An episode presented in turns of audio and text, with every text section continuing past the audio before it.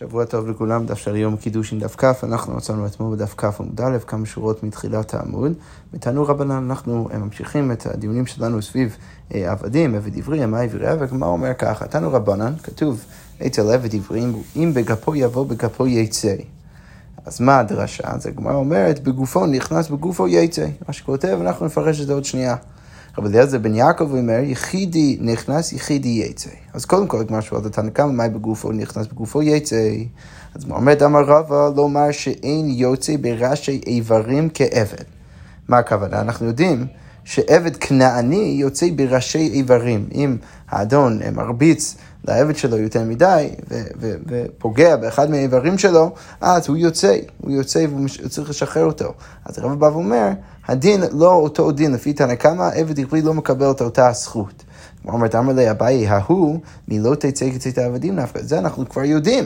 כתוב אצל המעברייה, ש, ש, שכתוב שם, לא תצא כצאת עבדים, אז, אז זה אנחנו כבר יודעים, אז מה בטח הפשט בברית? אז אביי בא ואומר, אה, אה, כנראה שאתה צריך פשט אחר, כי, כי מה שאתה אומר רב אנחנו כבר יודעים. אבל כמו אומרת לו, אם הייתם, אם היית רוצה ללמוד משם, אז הווה אמין, מה הייתי חושב? דייטיב ליתמי עיני ונפוק, הייתי חושב שאפשר פשוט לשלם על, על, על, על הערך של העין וגם לשחרר. מה הכוונה?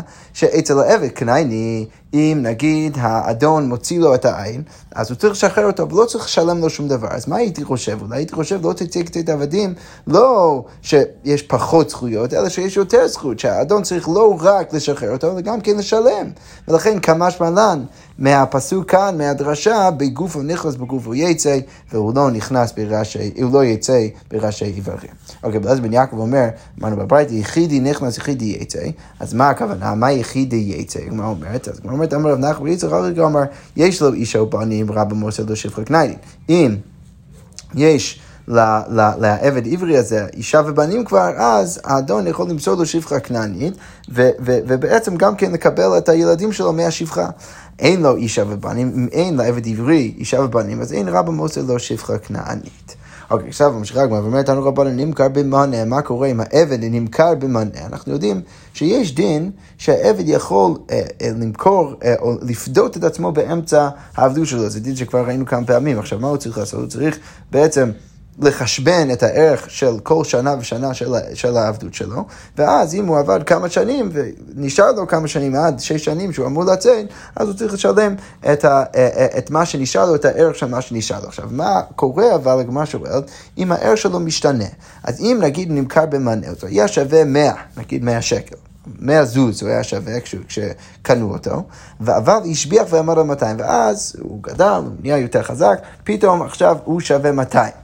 אז מניין שאין מחשבין לו אלא במען, מאיפה אנחנו יודעים שאנחנו בכל זאת מקילים על העבד, ולכן אם בהתחלה קנו אותו במאה, אז עדיין הוא יצטרך לשלם רק לפי הערך של המכר, ולא לפי הערך החדש שלו שהוא יותר גבוה. מאיפה אנחנו יודעים את זה? אז כמו אומרת שנאמר, כתוב בתורה, מכסף מקנתו. מה הפסוק השלם? אם עוד רבות בשנים לפיהן ישיב גאולתו, מכסף מקנתו צריך להיות לפי, ה, לפי הערך של הקניין, של, של רגע הקניין. אבל...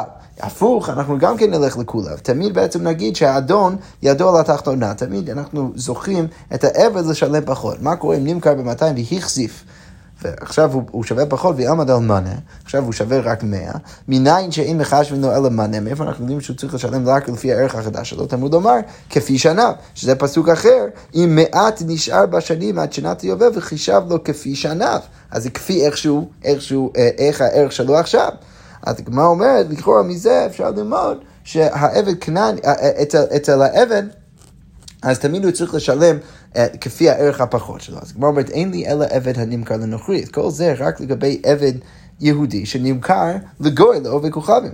הואיל וניגע בקרובים, בגלל שאני רואה שגם ככה הוא ניגע בקרובים, אז ידו על התחתונה, אז אנחנו אומרים שהעבד קנייני ידו תמיד על, על התחתונה, אבל מאיפה אני יודע שהדין יהיה, סליחה, לא העבד קנייני, האדון הגוי, ידו תמיד יהיה על, על התחתונה. אבל מאיפה אני יודע להגיד אותו דבר גם כן אם העבד הזה נמכר לישראל? כמו אומרת, נמכר לישראל מנהלן.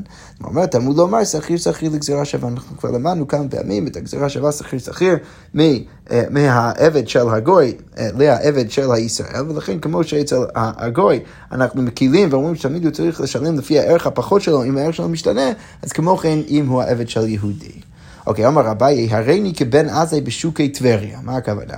אז רש"י מסביר, בן עזה היה מסתובב בשוקי טבריה והיה יכול להסביר לכל אחד אה, אה, אה, את, על השאלה שלו. אם מישהו שאל אותו שאלה, הוא תמיד ידע את התשובה. אז כאן אביי בא ואומר, אני כמו בן עזאי בשוקי טבריה, תשאלו אותי כל שאלה ואני אענה. אז אמר לי, ההוא מרבנו לאביי, אחד מהחכמים מגיע לאביי ואף שואל לו, מחדי, הני קראי, איכא למדרשינו לכולה ואיכא למדרשינו לחומרה. אז אפשר לדרוש את הפסוקים כפי איך שאנחנו דרשנו אותם לכולה, שמכסף מקדתו זה בעצם מעיד על כך שאם הערך שלו השתנה והוא נהיה, וזה עלה בערך אז אני עדיין הולך לפי כסף מקנתו, וכפי שניו, אני הולך, אה, זה מלמד אותי שאם הוא, הוא עכשיו אה, אה, שווה פחות, אז אני הולך לפי מה שהוא שווה עכשיו. אבל היית יכול להגיד בדיוק הפוך, היית יכול להגיד את זה לחומרה. אז מה חזי דלמדרשינו לכולה, נדרשינו לחומרה, למה כל כך ברור לך, או לתנאים שצריך לדרוש את זה דווקא לכולה, אולי צריך לדרוש את זה לחומרה. אז הגמרא אומרת, לא עושה גדיים חלו, זה לא הגיוני, למה? מדעקי רחמנו לגבי, בגלל שאנחנו כבר רואים שיש כל מיני קולות לגבי העבד, לגבי עבדים שהם יהודים, אז, אז בכללי אנחנו יכולים לדעת שצריך תמיד להקל כשיש לנו את האופציה. מאיפה אנחנו רואים שיש קולה לגבי העבדים? דתנא כתוב בברייתא, כי טוב לו עמך. כך כתוב לגבי, אה, לגבי העבד, כי טוב לו עמך, עמך במאכל, ועמך במאכל, ועמך במשתה, שלא תהיה אתה אוכל פת נקייה והוא אוכל פת קיבר. או פת קיבר. אז, התורה מלמדת אותנו שתמיד אתה צריך להביא לו אוכל טוב, ואתה לא יכול לשבת כפי, כמו האדון שלו ולאכול אה, פת ממש אה, אה, אה, טובה, אה, ולהביא לו לחם אה, פחות אה, ולחם לא טובה. וגם כן, לא יכול להיות שאתה שותה יין ישב והוא שותה יין חדש, אתה ישן על גבי מוחין והוא ישן על גבי התבן, זה לא נכון. מכאן, כל הקונה עבד עברי כקונה אדון לעצמו, אתה צריך להביא לו בדיוק את מה שאתה, מה שאתה צריך. אז הבית בא ואומר, מזה אני לומד שתמיד אנחנו מקילים על עבדים. על עבדים בכללי, ולכן ברור שאם יש לנו אופציה, שתי אופציות לדרוש את הפסוקים, אז צריך לדרוש אותם לכולה ולא לחומה. אבל עדיין הגמרא אומרת, רגע, ואימה הנימי לעניין חילוש שתייה, אולי זה נכון רק לגבי חילוש שתייה, כי איך ידעו להצטער אליי כדי שזה לא, לא, לא יכאב לו, והוא יביא לו דברים שהוא נהנה מהם, אבל הול עניין פתאום נחמיר עליי, אבל אולי... זה אולי דווקא צריך לדייק דווקא לגבי אכיל ושתייה, צריך להקל, אבל לעניין פדיון אולי צריך להחמיר.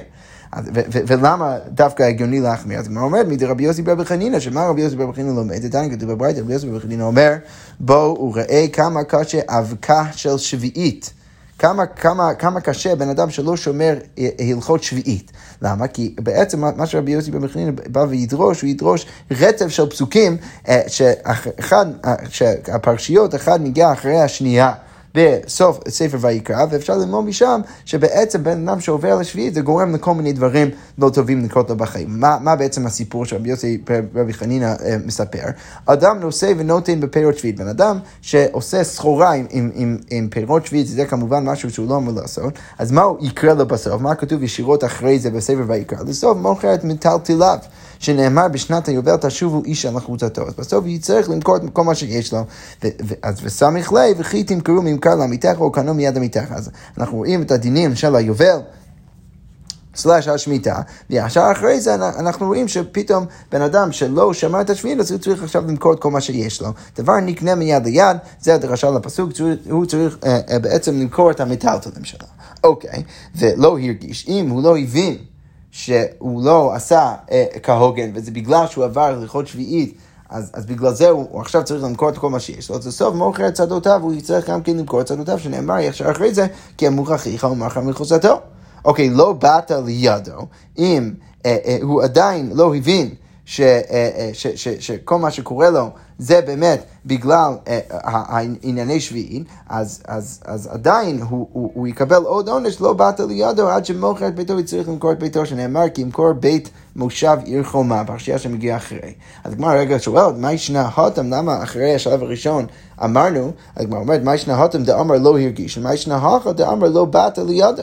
אז הוא אומר כתוב רב הונא, זה כמו רב הונא. דאמר רב הונא, כיוון שעבר אדם עבירה ושנה באה, אם בן אדם עבר עבירה ועשה את זה גם פעמיים, הותרה לו, אז פתאום זה נהיה לו מותר. אז הוא אומר, קודם כל, על גבי רב הונא, הותרה לו, אז מה אתה חושב שעכשיו זה פתאום מותר?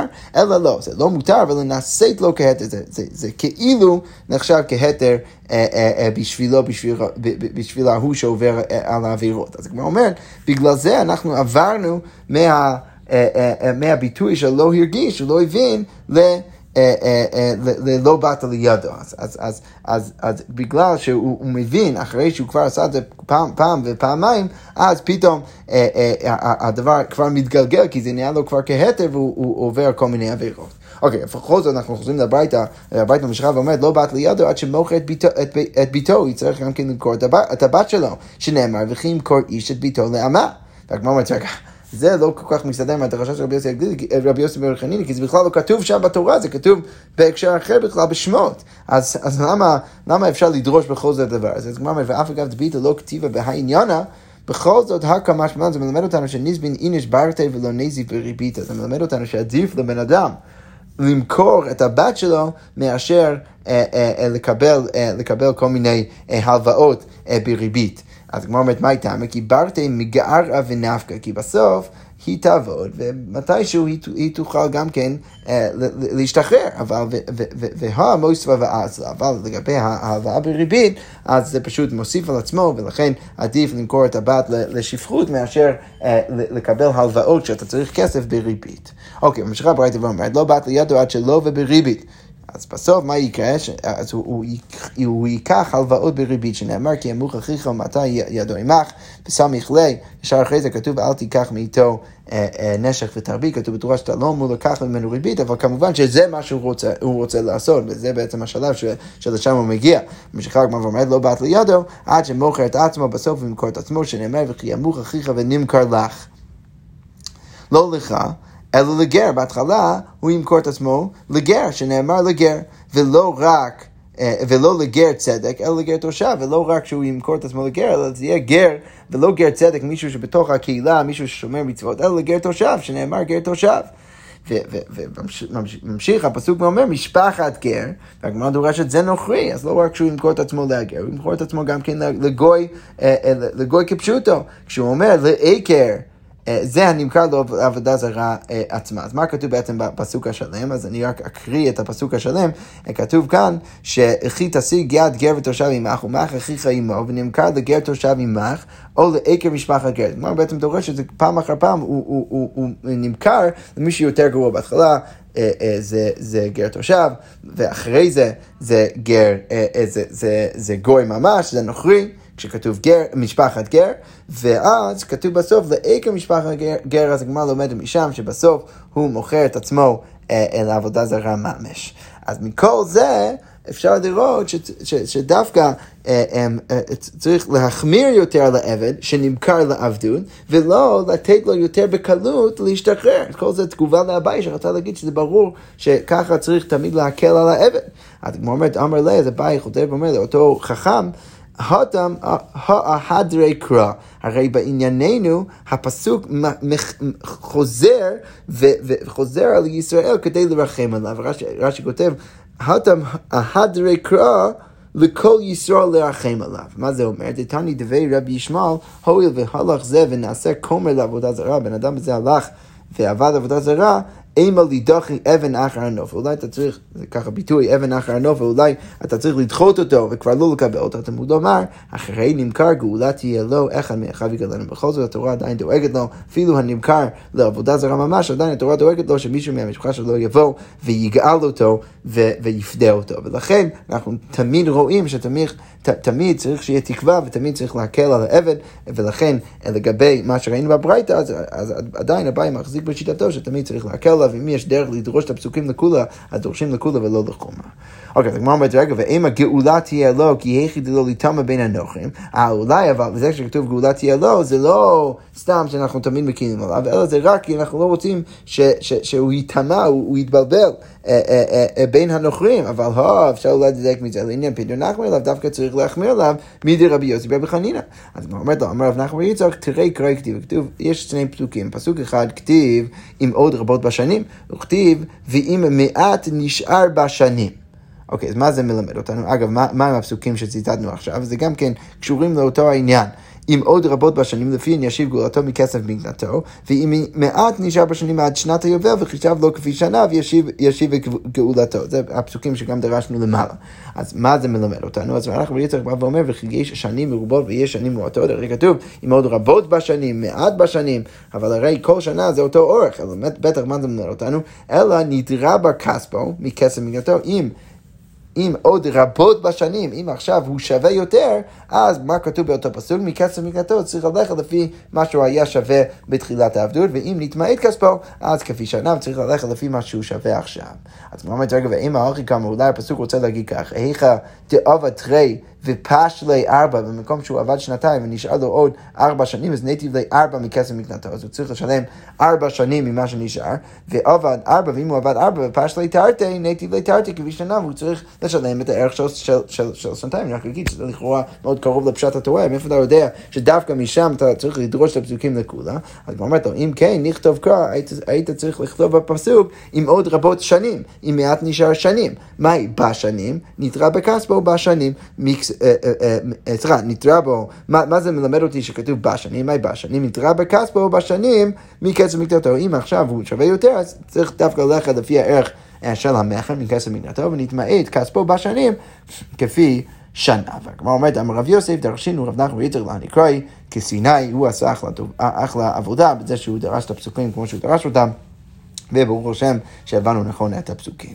אוקיי, אז עכשיו הגמרא אומרת, סימן עבד בית חצאין אה, אה, בית, אה, בית עבד וקרובים, כל מיני עניינים שאנחנו נעסוק בהם עכשיו עד סוף הדף, וגם כן בעזרת השם מחר. אז כמו אומר ככה, בא מיני רב הונא בר חינא ורב ששת, רב בר חינא בא ושואל את רב ששת, עבד עברי הנמכר לגוי, אז עבד עברי שנמכר לו וכוכבים לנוכרי, נגאל לחצאין או אין נגאל לחצאין. אם הוא יכול לשלם על חצי מהערך שלו, ודרך זה לשחרר את עצמו, ורק כשהוא יצטרך לשלם את החצי השני, או שאין לזה שום משמעות ברגע שהוא רק שילם על חצי מהערך. אז הגמרא אומרת, אולי גאולתו גאולתו משדה אחוזה גם, אולי צריך ללמוד גזירה שווה משדה אחוזה.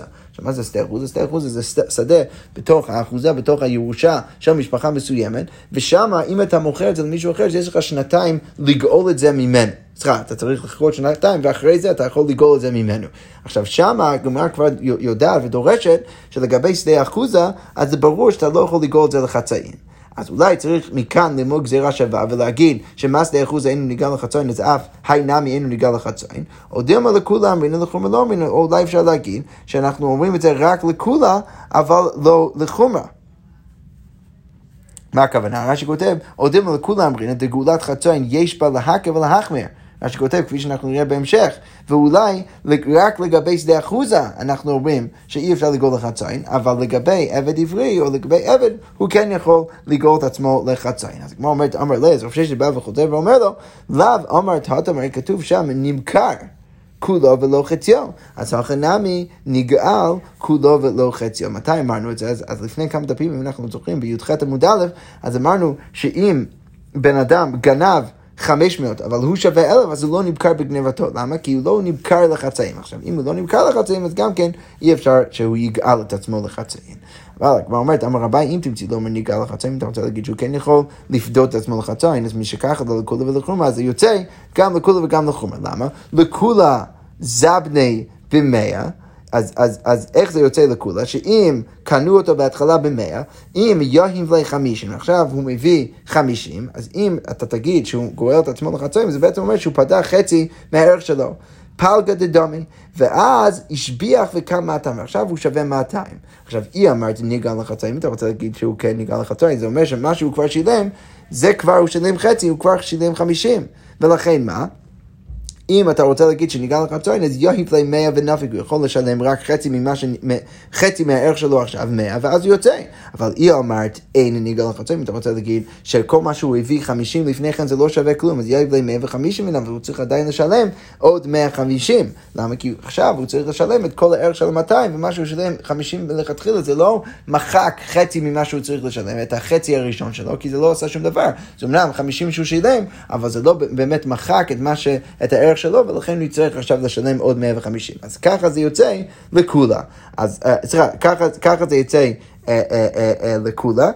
במקרה הזה זה יצא לכולה. אז הגמרא אומרת, רגע, אבל קודם כל אני קופץ באמצע ואני אומר, והוא אמר נתרע בקסם ומקסם מגנתו. אז הגמרא אומרת, רגע, אבל איך אתה יכול להגיד שאם, אה, שאם הערך שלו עכשיו...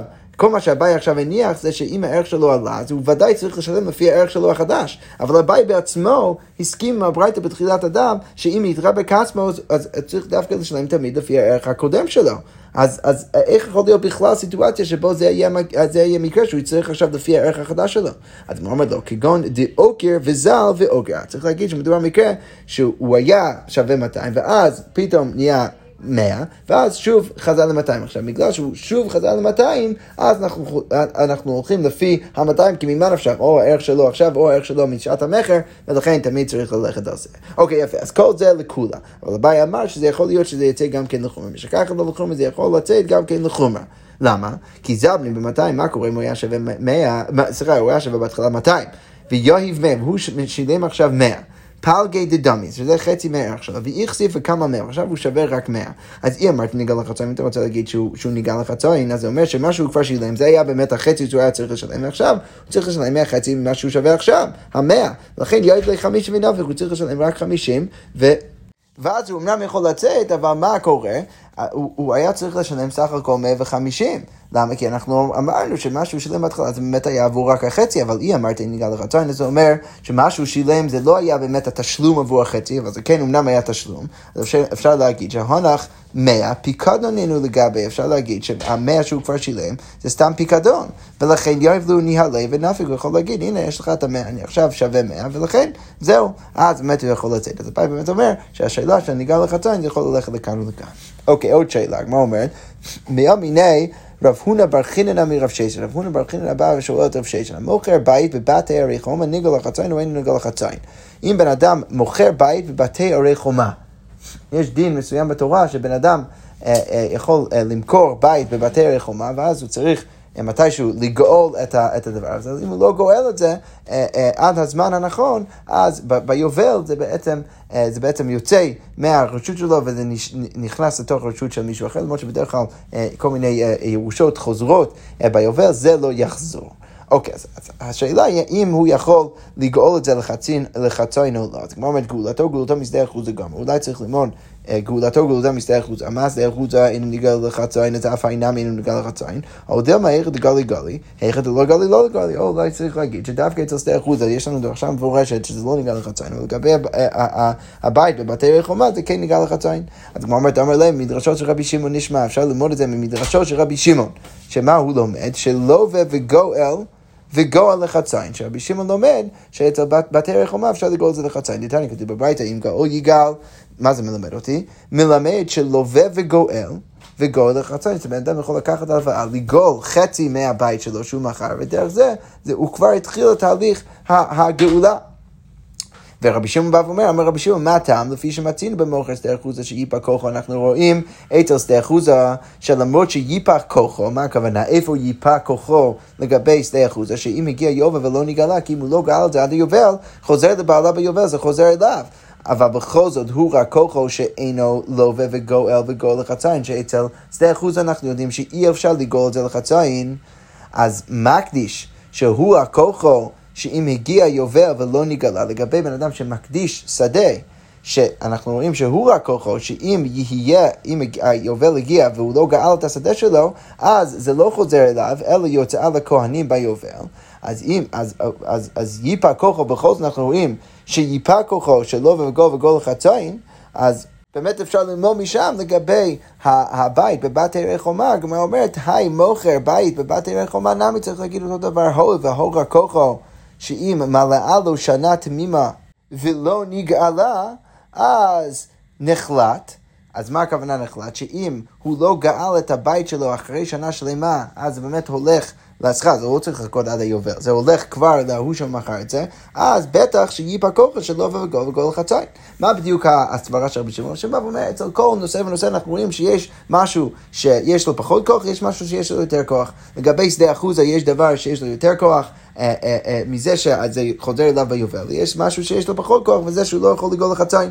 כמו כן לגבי מקדיש, אז יש משהו שיש לו יותר כוח, שהוא יכול לגאול לחצאין, יש משהו שיש לו פחות כוח, שזה לא חוזר אצ, אצלו ביובל. אז בטח לגבי בתי רחומה צריך להגיד אותו דבר, כמו שאנחנו רואים שהוא רק כוחו, בזה שאם אחרי שנה הוא לא גואל את זה, אז זה כבר הולך מרשותו של, שלו לגמרי. אז בטח שאפשר להגיד שאפשר לגאול את זה לחצאין. מה אומרת, אבל הייתי ואם גאול יגאל, כתוב בתורה מלמד שלא וגול וגול חצאין לגבי מקדיש שדה, שיכול, אולי היית רוצה להגיד, והלא דינו, אולי צריך ללמוד בדיוק הפוך מקו החומר. ומה מוכר שדה אחוז שהיא בכוחו שהיא מגיע יובל ולא נגלה חוזר לבעלה ביובל, בכל זאת, הוא רק כוחו שאין לו וגול וגול לחצאין. אז מקדיש, שהוא רק כוחו שהיא מגיע יובל ולא נגלה יוצא לכהן ביובל, אז אין לו דין שהוא רק כוחו שאין לו לא וגול וגול לחצאין, אולי צריך ללמוד דווקא מקו החומר, שאצל מקדיש ודאי שלא יכול לגול את זה לחצאין. אבל אי אפשר להגיד ככה, למה? כי מה למוכר שדה אחוזו שכן הורה כוחו לגאל מיד. שאי אפשר לגאול את זה מיד, צריך בשדה אחוזו לחכות שנתיים. ולכן תומר במקתי שיהיה בכוחו לגאול מיד, אתה יכול לגאול את זה מיד, ולכן אין לך בהכרח קו וחומר, ולכן באמת אפשר ללמוד משם. שלגבי המקדיש אפשר לגאול לחצאין גם כן. אבל הגמרא אומרת, ממשיכה הברייתא ואומרת, מוכר בית בבת ערך או מה יוכיח? זה יכול להוכיח. למה שיפה כוח לגאול מיד, למרות שאפשר לגאול את זה מיד, בכל זאת אין לובה וגול וגול לחציין. אז לכאורה משהו מפורש משם, שיש ברייתא שאומרת שאי אפשר לגאול לחציין את, את, את הבית בבת ערך חומה. זה בדיוק בניגוד לשיטתו של רבי שמעון שראינו למעלה. אז הגמרא אומרת לא קשה, זה לא קשה, למה? כי מה אפשר להגיד? הרבנן רבי שמעון, הברייתא השנייה זה שיטת הרבנן, אפשר להגיד אבל ליבא דרבי שמעון, שבאמת יוצא שאתה יכול לגאול את הבית בבת ערך חומה לחציין. הגמרא אומרת, תני חדה, כתוב בברייתא לא וגול וגול לחציין, תני אידך אין לא וגול וגול לחציין. הגמרא אומרת, לא קשה, כמו שאמרנו למעלה, הרבנן, הרבי שם. אז באמת יוצא, לפחות מהשלב הזה, זה תלויה במחלוקת תנאים, אם אפשר לגאול לחציין את הבית בבת ערך חומה שהאדון מכר, לשיטה חכמים אי אפשר לגאול את זה לחציין, אבל לרבי שמעון אפשר לגאול את זה לחציין. יפה, אשכוייך, אנחנו נעצור כאן, נמשיך לעבודת השם עם המשך הסוגיה. אשכוייך ושבוע טוב.